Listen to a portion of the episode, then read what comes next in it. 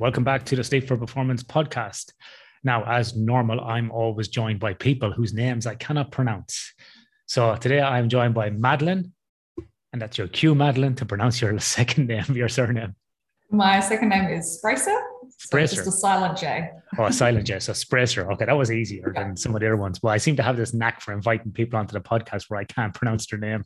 You're not the only one, don't worry. and then I get mad when people mispronounce my name. I'm like, how do you call me Duncan? It's Dunican. There's an I in there. And then I get mad, but I'm the, I'm the worst person for mispronouncing names. so, Madeline, um, where are you joining us from today? Whereabouts in the world are you? Uh, I'm in Adelaide. Adelaide in South Australia. That's it. The home of the great white shark. yes. Do you do any uh, and good wine as well? That's right. Yeah. Do you, you do you partake in any uh, swimming with sharks or wine drinking? Uh, more on the wine side than the shark side, personally. Excellent. So, Madeline, um, can you give us a little bit of background on yourself? Uh, where did you grow up and uh, what were you interested in as a kid going to school? Uh, well, I grew up in Adelaide. Um, lived here most of my life. Lived for a couple of years in Melbourne, but from here, living here currently. Um, what I was interested in as a kid, um, I was a nerd in school. I was interested in most of my subjects. Uh, I did history and psychology uh, in high school, okay. um, and that sort of started my interest in psych um, when I did it in year 11 and 12, um, and then went on to do it at uni as well. Interesting. So that's an interesting combination of people to enjoy history and psychology. What what was what were the sort of um, the common ground or the similarities that you've seen between those two subjects? Both of them have an element of why people do things. Yeah. You know, I think a lot of why I was interested in history in high school was figuring out why these historical events happen, and I think the same thing applies to psychology. Why are people doing the things they do? Yeah. And when you were um, when you were studying history, uh, what kind of period of history were you most interested in? Uh, I mostly studied modern European history. So, oh. Yeah, I remember doing a lot of um, World War II, but also uh, like French Revolution and Russian Revolution, things like that. Yeah, yeah, that's kind of I like that era fun. as well. Yeah, I like um, sort of 1900 to about you know modern times in in in Europe as well. I'm a big fan of World War II. So I'm like one of those old, sad, middle-aged men on the History Channel, World War II documentaries on YouTube. yeah. Have you ever have you ever read any of Antony Beevor's books? No, I haven't. He's very good. I think originally he might have been a military officer and he just started writing. He's not a historian, but he's very, very good. Uh, he's written a book called D-Day. He's written a book called Stalingrad, uh, Berlin.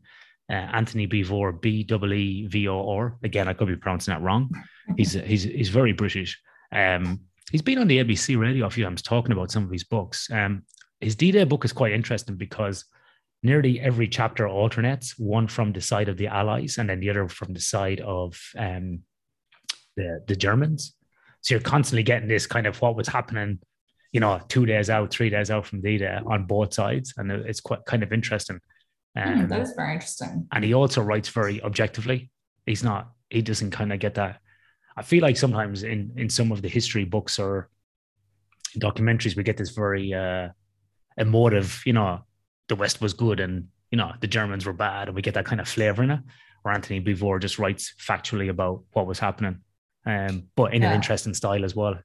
Yeah, that's so interesting. I feel like that's such a um, important perspective to take. Like just thinking about my own background. So you mentioned my last name. Um, so my background on my dad's side of the family is Croatian. And so my dida, my grandpa, was in the war and uh, for Croatia, obviously. So they're, you know, not on the Allied team. Yeah, yeah. Um, uh, but yeah, it's just super interesting to hear about, you know, what his experiences were in the war. Because I think being from countries that weren't Germany, but still on that side, uh, it's just a whole different perspective. Yeah, yeah, completely. Yeah. And I think um, that's what worries me sometimes in today's world where, oh, that was bad. We should get rid of that statue or get rid of this or get rid of that book. It's like, well, shouldn't we look at it so we can learn from it? But then I look look back even at Roman history, and you think when the when the Roman Empire declined, you know, and the Catholic Church emerged from the Roman Empire, that was done as well. You know, yeah. So I it's it's been di- done forever. I think there's a difference between learning from the past and glorifying it, though. I think that's an important distinction to make. Hundred percent, I totally agree mm. with that. I think that's a really that's a really important point. That is, uh, yeah, is learning from it and not glorifying it. And then there's also that's where it does become problematic when people go back and kind of reharvest the past to glorify it to fuel a new wave of that. Yeah. You know, like exactly. the Ford, the Ford right type of thing, or people use that as a method to go justify their new offshoot in a different direction. So yeah. Yeah. So this is a great start to a sleep podcast discussing World War II history. so anyway, uh, Antony Beevor's books are really good if you want to check them out. If you have a secondhand bookshop in Adelaide, you'll probably see some of them floating around there. Um, they're nice and big and chunky as well, so re- they're really good. Anyway, so you did history and psychology um, at high school, and then what did uh, what did you study at uni? Was it psychology? Yeah, well, I actually started uh, with law and arts. I started doing a double degree and I got one semester into law and then decided that that was plenty. um, but I'd done psychology as uh, electives in my arts component of the degree. Um, so I swapped out of law and into psych for second year. Ah. I, have got a few friends who studied law as well, but actually went through and did a whole degree, then got jobs as as lawyers or graduate lawyers, and left within six six weeks, six months. So at least you had the good fortune to get out early, uh, and and uh, and learn from it. It's it's it's um yeah, I think it's got a from well, this is just my experience. There's lots of people I know who studied law. Just you know, it's not like to see on TV. They were like, I'm not working in that industry. yeah, I just remember people telling me, "Oh, well, you're good at arguing, so you'll be good at law." And then I realized it was a lot more reading than it was arguing. So yeah, yeah. I think uh, yeah. another thing is when you hear people saying, "Oh, law's got hardly any contact hours." Yeah, but it's got like hundreds of reading hours, so you're not gonna yeah. you're not gonna wing it like and get through, you know. yeah, yeah. I have a friend who recently um, left her law career uh, to go and study winemaking. So I feel oh. like that's a, a good call. yeah, winemaking. That's yeah, very process. That's another thing as well that people think is very just yeah, yeah, just make wine and have a good time. It's very process oriented and quality driven. It's like nearly like metallurgy. I know some people are in the coffee business, same thing as well. So like quality control and think, oh wow, it's not just sipping lattes and having fun and giggling. It's it's uh, it's actually quite complex. Yeah. Although she does get to spend quite a bit of time drinking the wine and also hanging out at wineries. So, you know, that sounds pretty appealing to me it's not it's not too bad, Madeline. I suppose in the sleep world we get to watch people sleep, which is just equally uh, equally as cool and creepy, but at the same time, um, yeah. yeah, I say that uh, I like sleeping so much I did a whole PhD on it. um, and so when you were growing up, Madeline, and you were picking those subjects, what uh, you obviously said you, you studied law and arts. What what did you foresee your career to be? You know, when you were like sixteen, chewing on your pencil, looking out the window. Someday I'll be a. What did you think? Oh, I had no idea. No idea. I, yeah, I had no idea. But uh, funnily enough, my mother is also a sleep researcher, or really? was when I was growing up. So I was a little bit exposed to the sleep field even way back then. Oh, fascinating. And did yeah. she work at a university doing research, or was she a lab tech, or what what, what capacity was, was she? Uh, she did her PhD and worked um, at UniSA for a while. Oh. Um, and then she recently just retired from being the fatigue specialist at uh, Shell. What's your mother's name? Angela Baker. I know Angela. Yeah, I'm sure you do. there you go. I did obviously different last so I was like, oh, okay. Yeah, I, I think Angela worked at um, Rio Tinto for a while when I was there. That's right. Okay, there we go. We should have had a wait, see. There you go. You have to be very careful what you say on this podcast and who's who. so yes, because Angela was originally an was she a nurse? Yeah. Um, yeah, yeah, yeah, yeah, yeah. There you go. Small world, small world. It really yeah. is. It really I, thought, is. I thought you said when she would retire from Shell recently. I thought you were going to say Terry Lillington. Do you know Terry? No, yeah, I do know Terry. Yeah, yeah. Uh, no, but yeah, they work together quite closely. Yeah. So oh, very good. So there you go. That's the thing about sleep, everybody. If you want to get in, it's nepotism. It's not what you know, it's who you know. Too small of a world. Uh, did, did your did your mother uh, see your recent talk when you were discussing sexual activity on the Sleep for Performance seminar last year? Uh, no, she didn't actually. I should get to watch it though. Some people messaged me when you did that talk last year. I know this is science, but it's really weird to hear somebody talk about sleep and masturbation and sex and all these things. It just feels a bit wrong. I was I was getting these messages to the side. I was just kind of giggling away. Hopefully, it their interest at least. I think a lot of people were interested. Yeah, you probably had the highest tune in rate for that one. we will put a link to the show notes if you want to go and have a look at that uh, talk that Madeline did last year. Anyway, we digress. We talk about family, we talk about history, we talk about sex. Let's get into this paper. Uh, Madeline, you recently uh, published uh, an excellent uh, review called How Effective Are Fatigue Risk Management Systems, in brackets FRMS, a review. Um, and it was published in the Accident Analysis and Prevention. How would you describe an FRMS, Madeline? What, what is it and where do we use it? Uh, I guess I would describe uh, describe FRMS as a sort of set of data-driven principles uh, to manage fatigue uh, within an organizational setting. So a key part of that is using a risk-based approach as opposed to a prescriptive approach. So, um, you know, a lot of organizations using a prescriptive approach will have simply a limitation on how many hours you can work in a row or how many hours you can work in a week. And that's sort of how they're managing fatigue in inverted commas um, uh, as opposed to an FRMS, which is a sort of a multi-layered system which looks at um, the likelihood of fatigue, the consequences of that fatigue, and actually does risk assessments to determine appropriate control measures. Um, in addition to that, uh, also looking at things like uh, monitoring and evaluation, so continually um, taking in data and figuring out, okay, well, what is uh, is what we're doing actually working, um, making sure that the policy and governance aligns with that, uh, training and education components. So there are all these components, um, but essentially the key is that sort of risk-based framework. Risk-based framework, yeah, yeah, very interesting. Mm-hmm. And um, what kind of industries, Madeline, would be using FRMS? Uh, mostly industries that um, use shift work and have fatigue as sort of a, a significant hazard. Um, so a lot of what we found in this review um, is that sort of the main industries where we look at FRMS are things like uh, industries like the transport industry, um, aviation, and also healthcare. Um, in addition to that, though, you know, we see FRMSs or components of FRMSs in other industries where shift work is used. So things like emergency services, you're going to see FRMSs uh, potentially as well. Yeah, and I think you also see it then in um, in in mining, oil and gas. Yeah.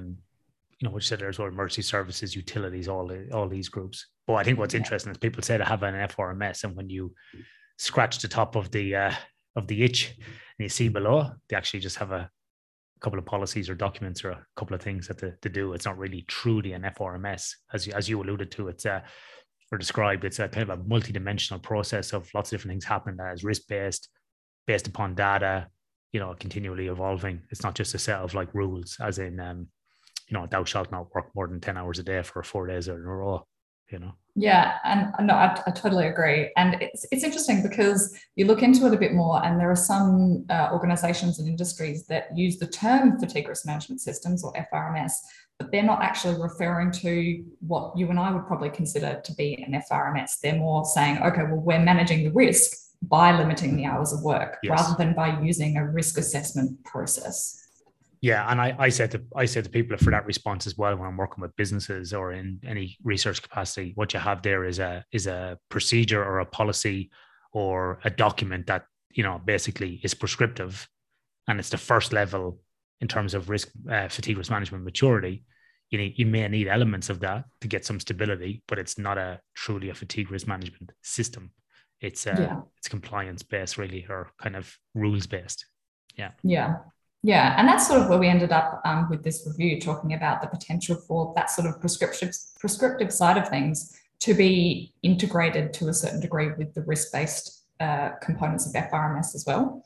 So we're seeing more and more that um, sort of these hybrid models are maybe a bit more appealing for some organizations where they can kind of do both. Yeah, I think that's a really interesting thing because I, I would uh, I would agree with that from a practical standpoint. It's very hard for a company to go from if we look at lots of companies, they will look straight away to local legislation from a federal, state, or regional level.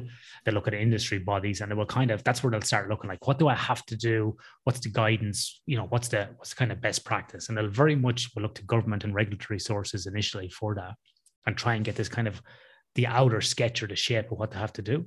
And I think if you don't have that, or you don't develop a set of um, some you need some element of prescriptive guidelines. And what I call them is like they're nearly like an outer boundary fence. You need to have those markers in there and go, look, we can't really go past 100 hours a week, for example. We can't be doing six weeks continuous night shift. We can't have people starting at 3 a.m. and starting at 3 p.m. and finishing at 3 p.m. These are the things we know from research and government and so on. It might be very prescriptive by the government, but here's what we know. So here's our outer boundaries. And then we can start building the um, the system within that kind of color in between the lines. Um, so it's really interesting you say that because I think from a practical standpoint of view, businesses like that because then it's not so vague and wishy-washy and people don't have the maturity to keep adapting to data like that. So they need a bedrock to build from prescriptive compliance into, you know, out of the reactive phase into the more proactive phase and then get into the more the predictive phase. And I, I know you've got some of that in your paper. And interesting enough, that is very similar to asset management models. So if you talk about in the engineering sphere, they have a lot of that sort of wording as well. You kind of get the base in, you go into, you try and manage your reactive, then you get into the proactive, and then you get into the predictive. So you're kind of managing breakdowns, then you manage them better, you can react to them better and then you start predicting when those breakdowns are going to happen based upon your data and then you kind of the next level is you go to like world class where you integrate all of those. So lots of similarities i found with your paper and engineering. Yeah that's a really interesting point and i think it's an interesting point you raised that uh, taking into consideration some potentially external boundaries that you can work within I would sort of see it from maybe the other perspective, and what we do talk a little bit about in the paper as well is perhaps having um, of reduced minimum boundaries under which uh, you can just use those prescriptive guidelines. So, um, for example, um, I guess tightening those outer limits and then saying, okay, well, if you want to go beyond that, that's when you need to start looking at a risk based approach yeah, yeah, to yeah. managing that. So, you know, if you want to work up to eight hours in a row, great, feel free. You don't need any additional management strategies. But if you want to be working up to 12 hours or beyond 12 hours in a row, that's when you need to start bringing in that sort of FRMS approach. Yeah, that's that's that's an excellent point. Yeah, it's not saying you can't go above them or beyond them. It's about if you go above them and beyond them, these are the these are the additional controls you have to put in place. So if you can't exactly. if you can't if you can't eliminate using like the hierarchy of control out of safety, if you can't eliminate those hours of work or that extended work, here's what we need to do. We need to, you know, bring in extra people to allow more breaks. We need to bring in technology to monitor people, you know, whatever it might be. Um it's it's layering those in. Yeah, and I think that's a really important point um, with, I guess, just identifying what FRMS is generally I think it's not about saying you're never going to be fatigued, let's eliminate fatigue. It's about saying okay, people are going to be fatigued, particularly in shift working industries. There's no yeah. real way around that. So let's identify it and manage it so people can be safe even when they are fatigued. Yeah, and that that, that again is an interesting point because you've reminded me of I gave a talk um, within a mining company. Uh, it must have been I would say it was good eleven years ago to a lot of executives, and one of them who was quite educated in engineering went, yeah, well, that's all well and good, but surely there must be some sort of tablet that people can take. You know, we've we've become that advanced with medicine that we can eliminate fatigue. I went, you're kind of referring there to things like modafinil or types of speed, really.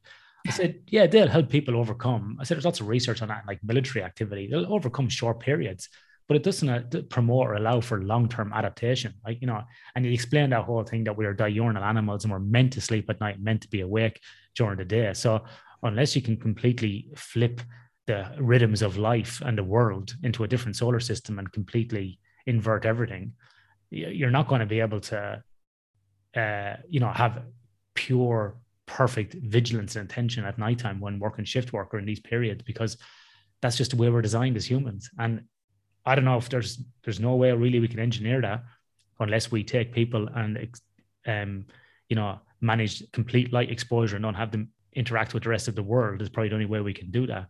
And who's going to want to sign up for that job? That's like a mission to Mars job for three years, you know? So, you know, it's very, um, it's very hard to do, you know? Yeah, that's a very good point. That's a very yeah. good point. And yeah, I think, um, it's a mistake some some people make thinking, oh well, people that work permanent nights, they must just be adapted. But you kind of forget that there's a whole whole spectrum of life outside of work time. So you know, as soon as you have a day off, then that all gets flipped on its head, and Exactly. Yeah. And then we see all no like one's going to be wanting to maintain that. That's for sure. Yeah. And then you see all the negative aspects associated with permanent night shift from individual health to long-term health, sorry, short-term individual health to long-term health impacts. And then, as you said, social community, you know, the whole lot. I, I've seen people have worked permanent night shift and, you know, they're, they're like zombies, really. They're just constantly look tired and fatigued. And I do a lot of training with guys who are shift workers, and you see them coming off night shift even the next day, and they're like grey in the face. You can, and especially when you're doing like a combat sport, you can feel the difference in the energy of that person on that day. But when they're well rested, they're far more attentive, stronger, react better. But even like a short, like two night shifts, and they come in then after a four or five hour sleep, they can really see the difference in it. Yeah, I think I've uh, I've met one person who did permanent night shifts who seemed really well adapted to it. Just like just one, you know, like yeah, all the people that I've spoken to and everything. And she was a nurse in um, a hospital in Victoria. And she just had her whole life set up around these permanent night shifts. And she, you know, worked really well from like a childcare perspective. And, you know, for her social stuff, it kind of fit in really well as well. Um, but yeah, one person. So I don't know. There may be a bit of individual differences going on there and how you set your life yeah, up. Yeah. But yeah, overwhelmingly, I I couldn't do it. Know? We'll have to we have to take a sample of her brain and implant it in everybody else, else and do a little brain transplant so we can adapt. Um, yeah, that's not a real thing. If anybody's thinking that's a real thing, I'm just joking. uh, it's called taking the piss. Uh, Madeline, in your uh, review process, um, your search strategies are quite kind of interesting. You use a term that I've seen a lot recently, but many people may be not uh, aware of it. So when we do these systematic reviews, you obviously go through all these databases like you know, Google Scholar, for example, or Medline or Scopus or Web of Science, and you kind of go with all these search terms and you come down and you've obviously outlined the search terms here, but you've also gone through a grey literature search strategy. What, what's grey literature? Uh, so grey literature essentially refers to literature that's outside of the sort of peer-reviewed journal articles. So um, we thought it was particularly important to include other kinds of documents in this review because a lot of what we're talking about is the impact of FRMS on industries and organizations. And so a lot of grey literature is going to be, you know, reports from certain companies or guidelines or um, anything sort of in that industrial space that hasn't gone through that rigorous, uh, you know, academic peer review process. Uh, it's a really difficult thing to include in something like a systematic review, though, because there's no one repository where all of these yeah. types of documents are held. Um, and so that does introduce sort of an element of bias, like as we mentioned in the paper. There's, there's not really any way around that. Um, you know, we can do our best to look through all the databases that we do and do know of and, and use, you know, industry contacts and what's available, you know, just on the web generally. Um, but it does mean you're just trying to get all the information from those industry sources you can. And there's not a real way to do it in the systematic way as we think of with a normal systematic review. Yeah, so what was what is interesting that you may have found in that grey literature that may have not made it into the paper, just even anecdotally? What what, what was what was you was there anything surprising in that that was really different in the published literature? Um, I don't know about necessarily specifically different from the published literature, but it's more the perspective. So a lot of what we found in the grey literature was sort of um, you know internal guidelines and policies and procedures that actual companies are using. Um, so it was interesting to see I guess, that combination of FRMS with the prescriptive systems. And we did see that, you know, coming from those industry sources. So that sort of has informed some of what we talk about in the discussion, where um, we talk about how those hybrid approaches might be preferred by industry, because it does seem like that is what some of those industrial sources are saying. Yeah. Hmm. And when you looked at all these different, because obviously when you searched all these things, like you said, it was healthcare, there was, you know, firefighters, it was whatever would there be any group in there that you think would be leaders, best practice that you would kind of go to to uh, you know steal and cheat from and say these are the best? I'm going to kind of look at what they're doing. Um, I think probably some of the most advanced uh, systems that we saw were uh, in the aviation industry. Um, so, in particular, a lot of the guidelines um, from you know international aviation organisations are already taking sort of an FRMS risk-based approach in ways that other industries aren't. Um, so I think definitely them. Uh, it was also really interesting looking at um, sort of the transport industries and how they approach things differently. And I think um, a really good example is just the Australian heavy vehicle uh, industry. So um, documentation from the NHVR here in Australia, um, which includes uh, various levels of compliance and or risk-based approaches that you can take. So I think that's a really interesting source to be looking at as well. Excellent. Now you've organized your findings here into kind of three groups, I would say. Well, this is what this is what I found from it, which I found probably really interesting was the predictive, the proactive, and the reactive that we just spoken about. How would you describe the elements of the reactive bucket, if you want to call it that, or the bin? What, what's in reactive? Uh, so I guess just to provide a bit more context about what those three terms mean. Yep. Yep. So essentially, the predictive, proactive, reactive are three sort of levels or points at which fatigue can be managed.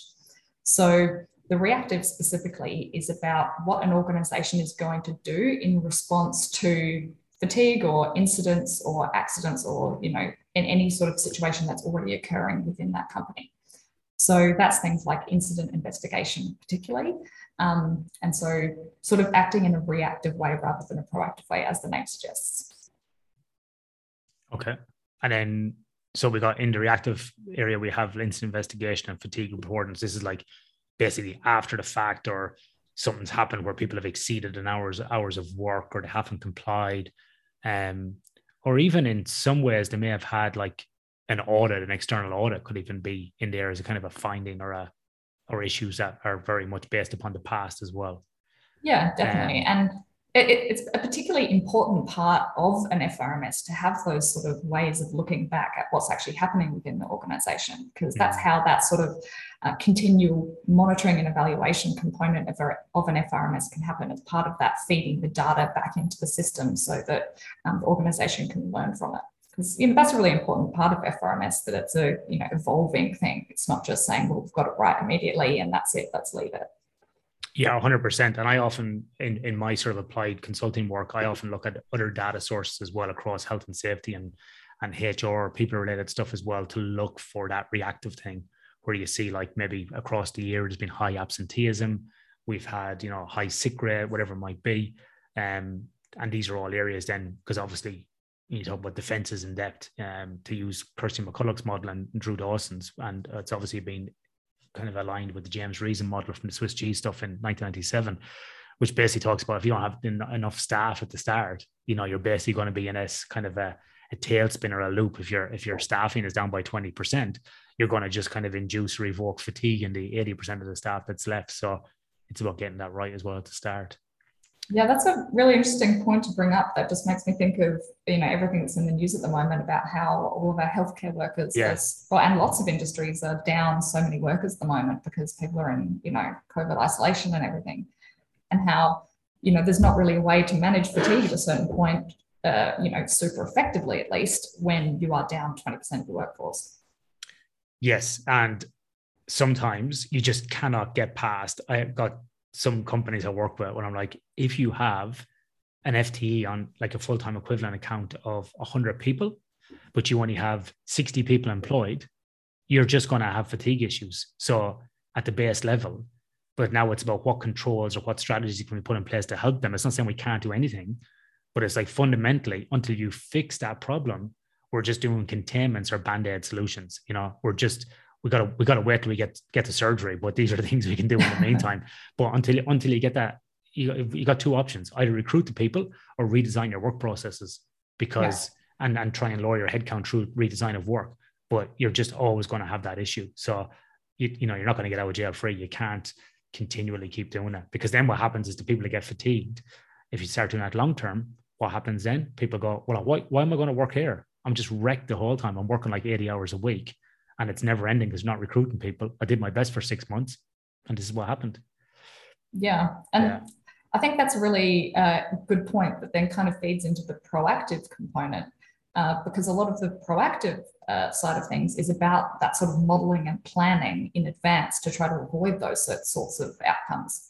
So, um, particularly in this review, a lot of the proactive um, component that we looked at was, or at least uh, we found a lot of papers on it, um, was on things like biomathematical modeling and how yeah. that can be used to do those sorts of things like workforce planning. Like, what, what is this going to look like from, you know, a bit of a bird's eye view?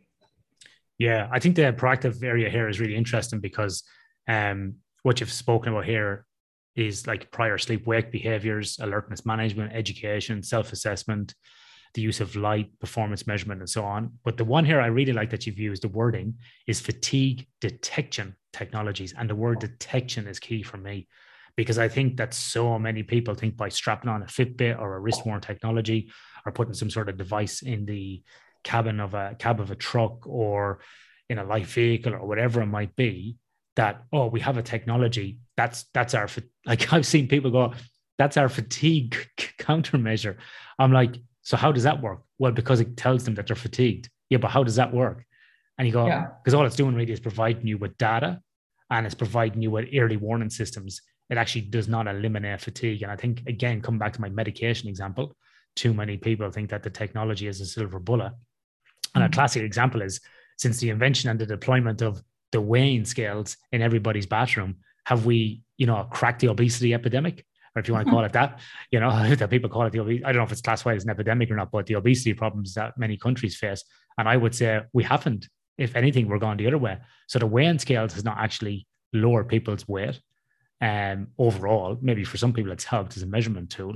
So why do we think fatigue detection technologies and the key word being detection will actually improve people's sleep because again we're seeing that sleep is still being impaired regardless of technology application yeah and i think that's something that's definitely coming up in industry at the moment where a lot of companies are bringing in different types of fatigue detection technology but then they don't actually know how to integrate that with their system.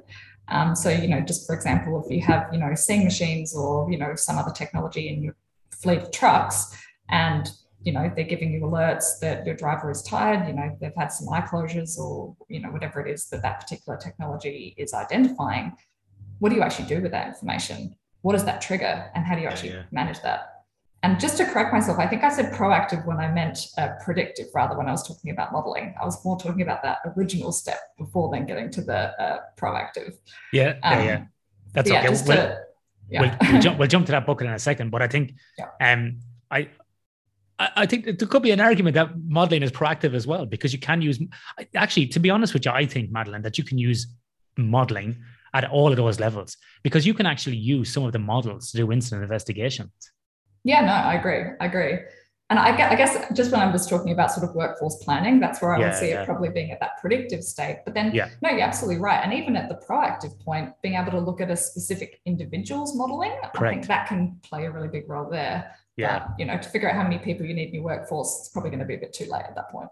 Yeah. So I, I think there's an argument that it can be, it can be used across all of those levels. Um, just to give you an example of what you brought up on the seeing machines as an example, this is actually a really interesting point, and I'll, I'll blow the trumpet of my consultancy business here because, um, because it's all published in the domain. Um, so there's a little bit of a case study on our, over on our website, Amelia's Consulting, um, that people can look at. That was the exact problem, Madeline, that we did with Anglo Gold Ashanti. Um, down in Tropicana mine in the goldfields in Western Australia.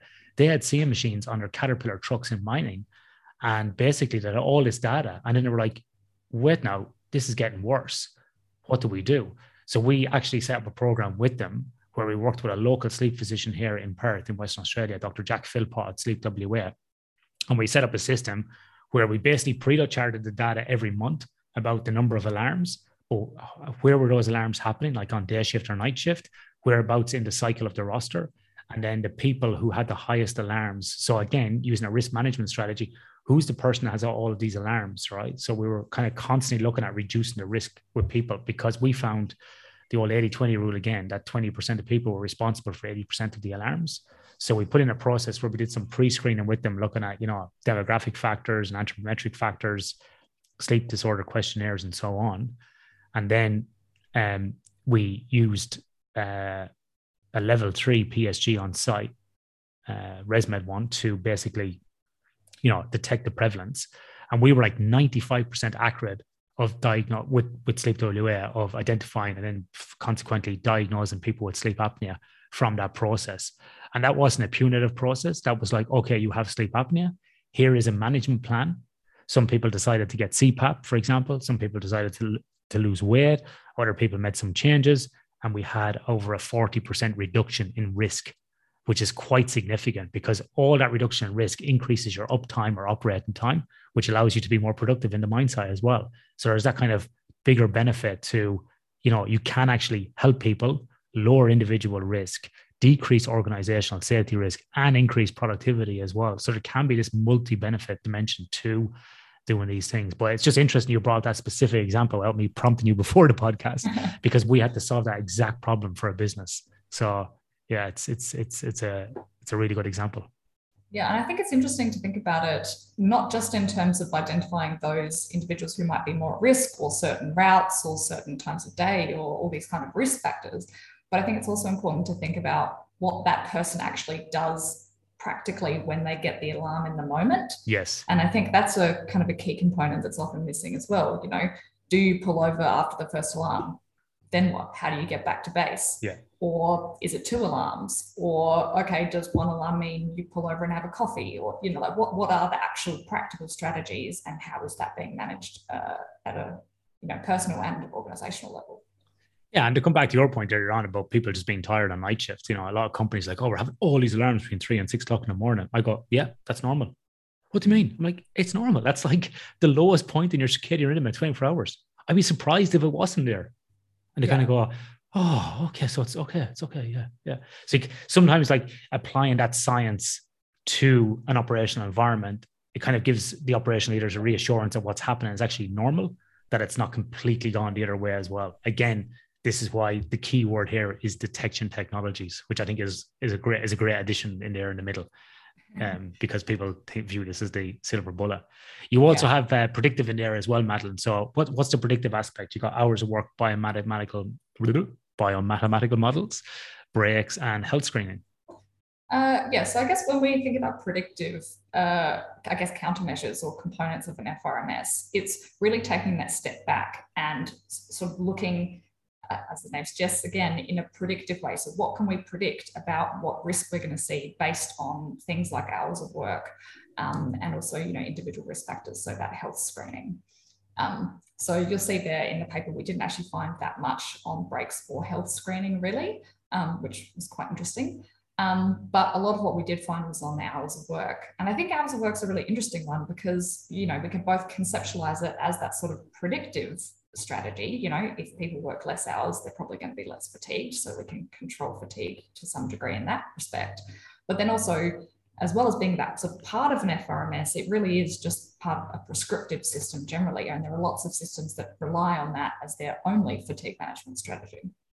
Yeah. And when we talk about breaks, we're talking about breaks within the shift, we're talking about breaks between the shift, and we're also t- talking about then breaks between the roster cycle. So some people might you know, work seven days on, seven days off. That seven days off is a break. But I think also as well, we have to be careful when we're scheduling breaks because there's an assumption sometimes or an implied assumption that people are sitting down resting. Some people might have another job in that seven days.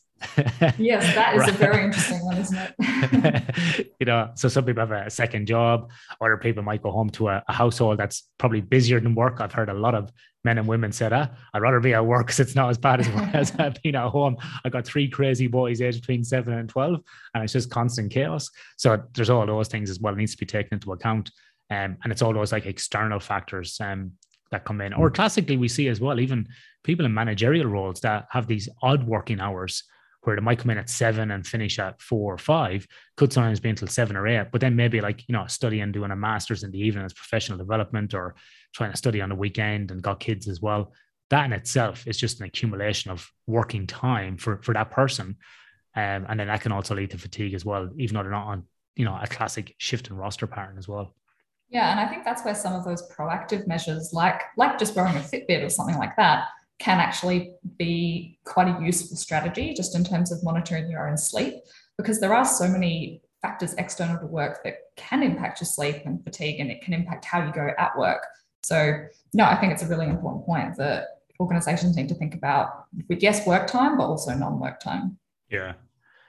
So, Madeline, here, here's a kind of an off-the-cuff question for you, which just kind of popped up in my head, um, which is over the last couple of years, we've seen a lot of changes to the workplaces happening for shift workers and we'll say day workers, when I call it that. And one of the things that I've reflected on that we need to build into FRMSs is actually the scheduling of meeting times um, from a, Zoom perspective, like you and I today are on Zoom doing a podcast, but how do we schedule it, especially in multi um, multinational companies where you got someone up at like three o'clock in New York and it might be like five o'clock in Sydney, whatever it might be.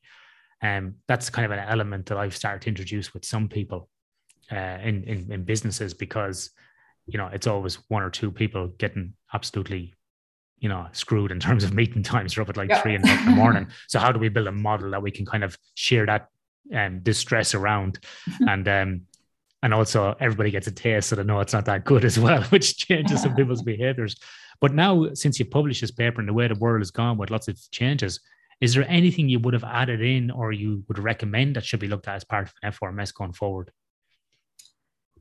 Uh, well, I mean, I guess considering differences in time zones is also something you could think about in terms of FRMS. But, you know, to be honest, I think a lot of that is sort of encapsulated in the sort of tracking and like devices and modeling and all these sorts of things could be used to capture those sort of novel working environments. Yeah. And I think a lot of what is about it is an FRMS is about is about looking at what's being done and then feeding learnings from that back into the system.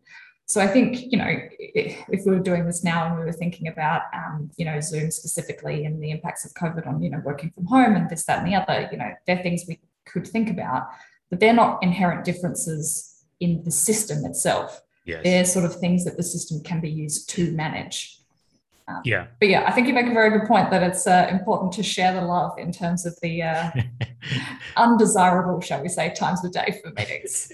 yeah, yeah, and that, that that's my always always my advice to somebody in like a managerial or professional role that's working with shift workers is like before you start, you know, screwing around with people's working time and shift. Go out and just do two or three night shifts. You don't have to do like, you know, seven or eight night shifts. Go out and just do two or three and see how you feel because you might be a little bit more empathetic to, to people doing that. And so, you know, it, it'll really change your mind on, um, you know, what, what goes on because um, yeah, it's one of the reasons I don't do shift work. yes, Just, I don't do it either if I can possibly avoid it.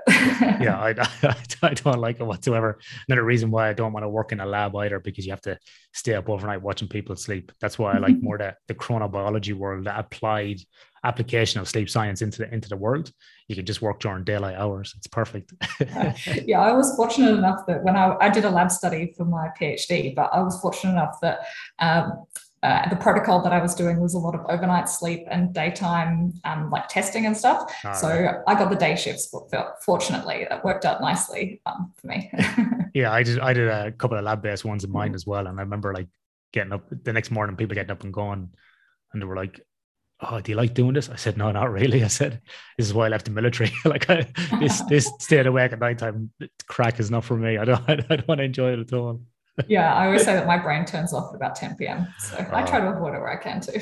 yeah, I was just like, so Madeline, what what are some of the barriers that are in place for people trying to implement these FRMS, FRMS systems? Because they be uh, FRM, well, fatigue risk management systems, um, because it can be quite daunting for small companies, mid-sized, or even big companies to look at putting these in. So, what what do you foresee as the the barriers to implementing these in a business? I mean, I think the sort of two, I guess, main categories of barriers, um, but also enablers. You know, I guess barriers and enablers are sort of two sides of the same coin.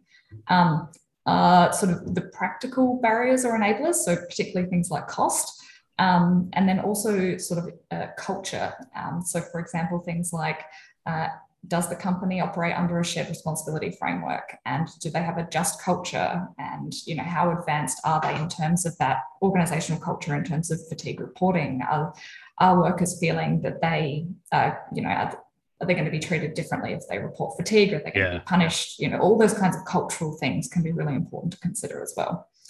Um, so i guess essentially what we found uh, was that if companies don't have a, a you know advanced sort of safety culture, you know, not necessarily just to do with fatigue, but with, you know, other safety aspects as well, then it can be a bit of a bigger leap to implement an FRMS. Uh, because a lot of what that is is based on that shared responsibility. So the organization taking responsibility, but then also putting trust and responsibility in the workers. Um, so that, that culture there is really important. But on top of that, as I said, the other side of things is really the cost yeah. um, and the sort of resources required to manage and implement an FRMS. And that can be a real barrier, particularly for sort of smaller organizations or industries where there's not um, support at the regulatory level. Another, another question that people people ask is like, where should I start with an FRMS? And I always say, I actually look to exercise physiology for this answer and strength and conditioning because when you work with an athlete, people go like, "Oh, what's the best training program?" You know, you know, should I lift weights three times a week, run twice, swim, whatever? And the answer is again, is like, it depends. What do you like doing? And so with companies as well as like, where should I start? And I'll always say, where do you think the problem is? And also, where do people in the business think the problem is? Because if it's just about education initially, we should pull on that thread and we should pull on that thing that people like and we should educate people. And we should, because then you might get a mass way of going, oh, actually, after all that education, we should work on shifts and rosters. But vice versa, if we got a shift and roster problem or a staffing problem, like we said, we should be looking on which one of those that the business has the appetite to pull on. Now that's my experience and and, and sort of how I do it. Do you have another or any alternatives to start an FRMS within a business that we could do in a more systematic approach?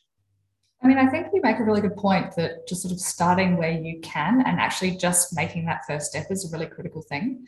Um, and I would add to that that you know consulting with the people who are actually in the roles that are affected is a really important part of that because you know it's all well and good for a company to say right we're doing an FRMS now everything's changing. But if you don't actually have that buy-in from well I guess the worker and at the managerial level then it's going to be really really difficult.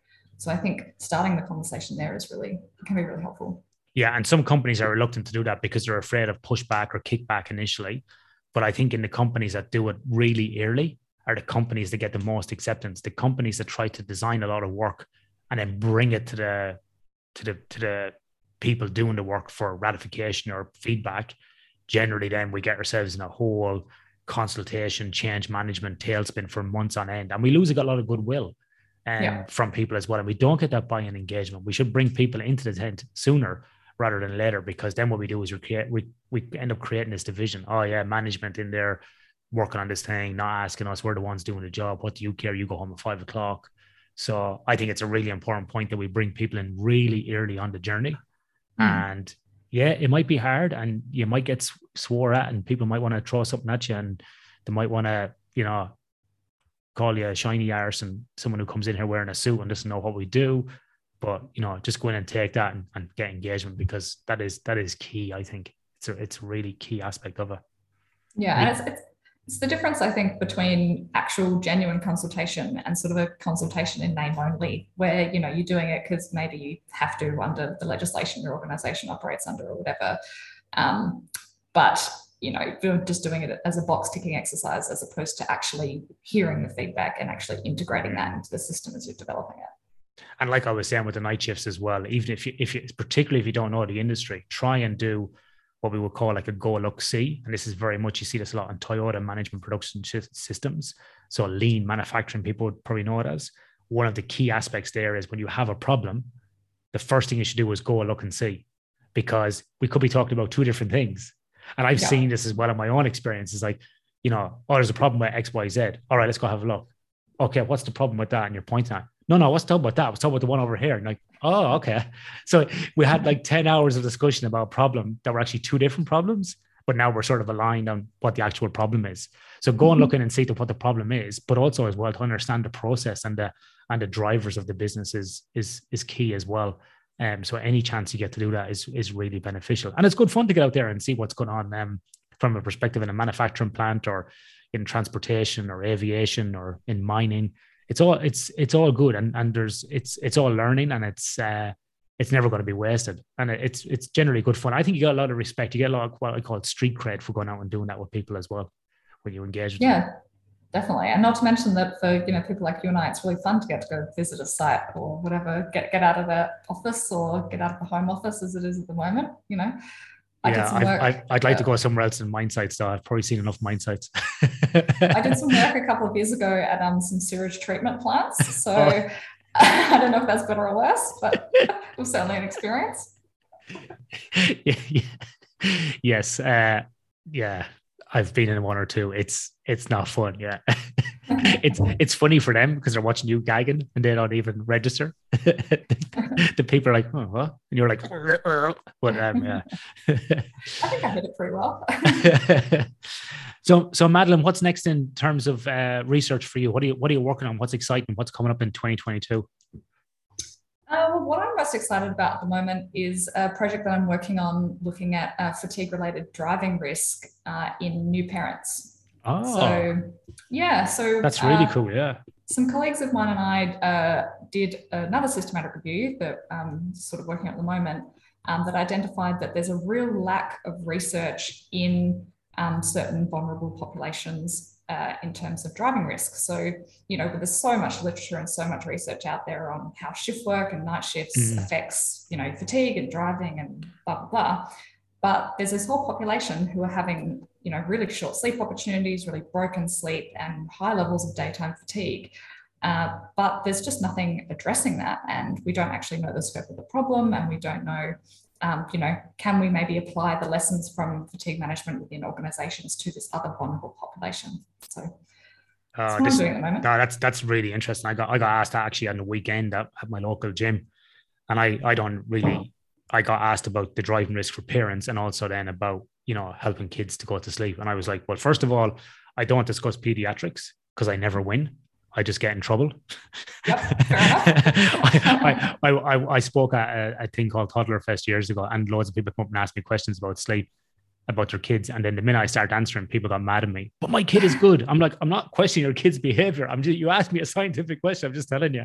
And I swore never again. I'm just like, and then people start like, you know, do you even have kids? What would you know? Do you look after your kid? Like, I was like, whoa, whoa, whoa. I, I you just asked me a scientific question. I, I don't, I'm not getting into it. So, but so you're saying it's good that I'm focusing on the parents, not the kids then? you, oh yeah, I, I will never touch pediatrics, but yeah, it's too emotive for me. And I, I yeah, it, that's that's you know, I think I'd rather go and try and retrain as a physicist as, as opposed to do that because it's too hard. But the driving risk is a really interesting one because um, I do talk about that to people and talk about, you know, managing sleep. And you talk about this fragmentation overnight, getting up um, and going to try and pick up kids or drop off kids and then go to work during the day.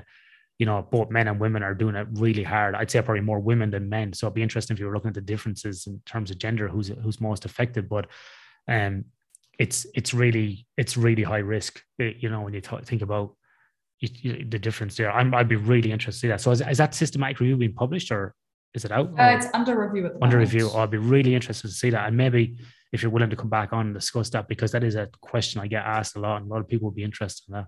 Yeah, for sure. And um, yeah. we're actually doing some data collection as well. So we've got that review that's under review at the moment. And um, uh, we're doing some data collection at the, collection at the moment. Um, we've got some new mums who are wearing activity yeah. monitors and completing sleep and driving diaries and those sorts of measures. So hopefully we'll have some actual data to come out later this year. And yeah, as you said, I'm hoping to sort of expand it to new parents who've gone back to work. So not necessarily looking at gender differences, because you know there's mums who are back at work as well as dads, and plenty of uh, non-heterosexual couples who I don't want to exclude.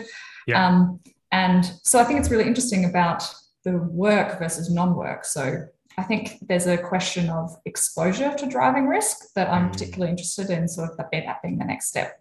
So, you know, I'm, I'm imagining that, and again, we don't have the data yet, we're collecting at the moment, um, that new parents who are the main caregiver who aren't working, their sleep is probably more disrupted, but they're probably less exposed to driving, as opposed to parents who are working who maybe get a bit more sleep overnight, but then don't really have a choice about whether they're driving to work or not. So I think there's a question of how do we apply sort of a risk assessment framework to that, including work and non-work. Yeah, yeah, yeah. And it's it's it's you know it's it's interesting because like you say, there's not much out there, but it's a big problem. So yeah, it's really exactly. practical um practical thing to look at. Yeah, I might write a consensus statement on this to actually highlight the countermeasures against this, which I have been uh, using over the last 20 odd years, which is just don't have kids. It'll be a one line consensus statement. nice and snappy. nice and snappy. Yeah. Welcome to the consensus statement. Line one, don't have kids. Thank you for reading this consensus statement. For more information, contact me. Which is a nice segue into Madeline. If people want to contact you, follow your work, maybe uh, get involved in your studies going forward, or just keep up to date with what you're doing, how can people follow you? Uh, so I'm on Twitter at msprajcer, M S P R A J C E R uh, on Twitter. Um, uh, you can also follow me on, you know, all the normal places, you know, ResearchGate, etc. Um, and if you want to get in touch, uh, you can also uh, just email me. Excellent. We will put all those links down the bottom. Are you on LinkedIn as well, Madeline? I sure am. Excellent. We'll put links in for Twitter, ResearchGate, LinkedIn, and an email address. And uh, yeah, we'll let people follow up and hopefully someone out there has got lots of money and wants to fund your research and which will that be, would be great. That would be great. We're, we're, yet to have one of those people but we know you're out there waiting. So this could be the project for you. Madeline have a great day. Thank you very much. Great. Thanks so much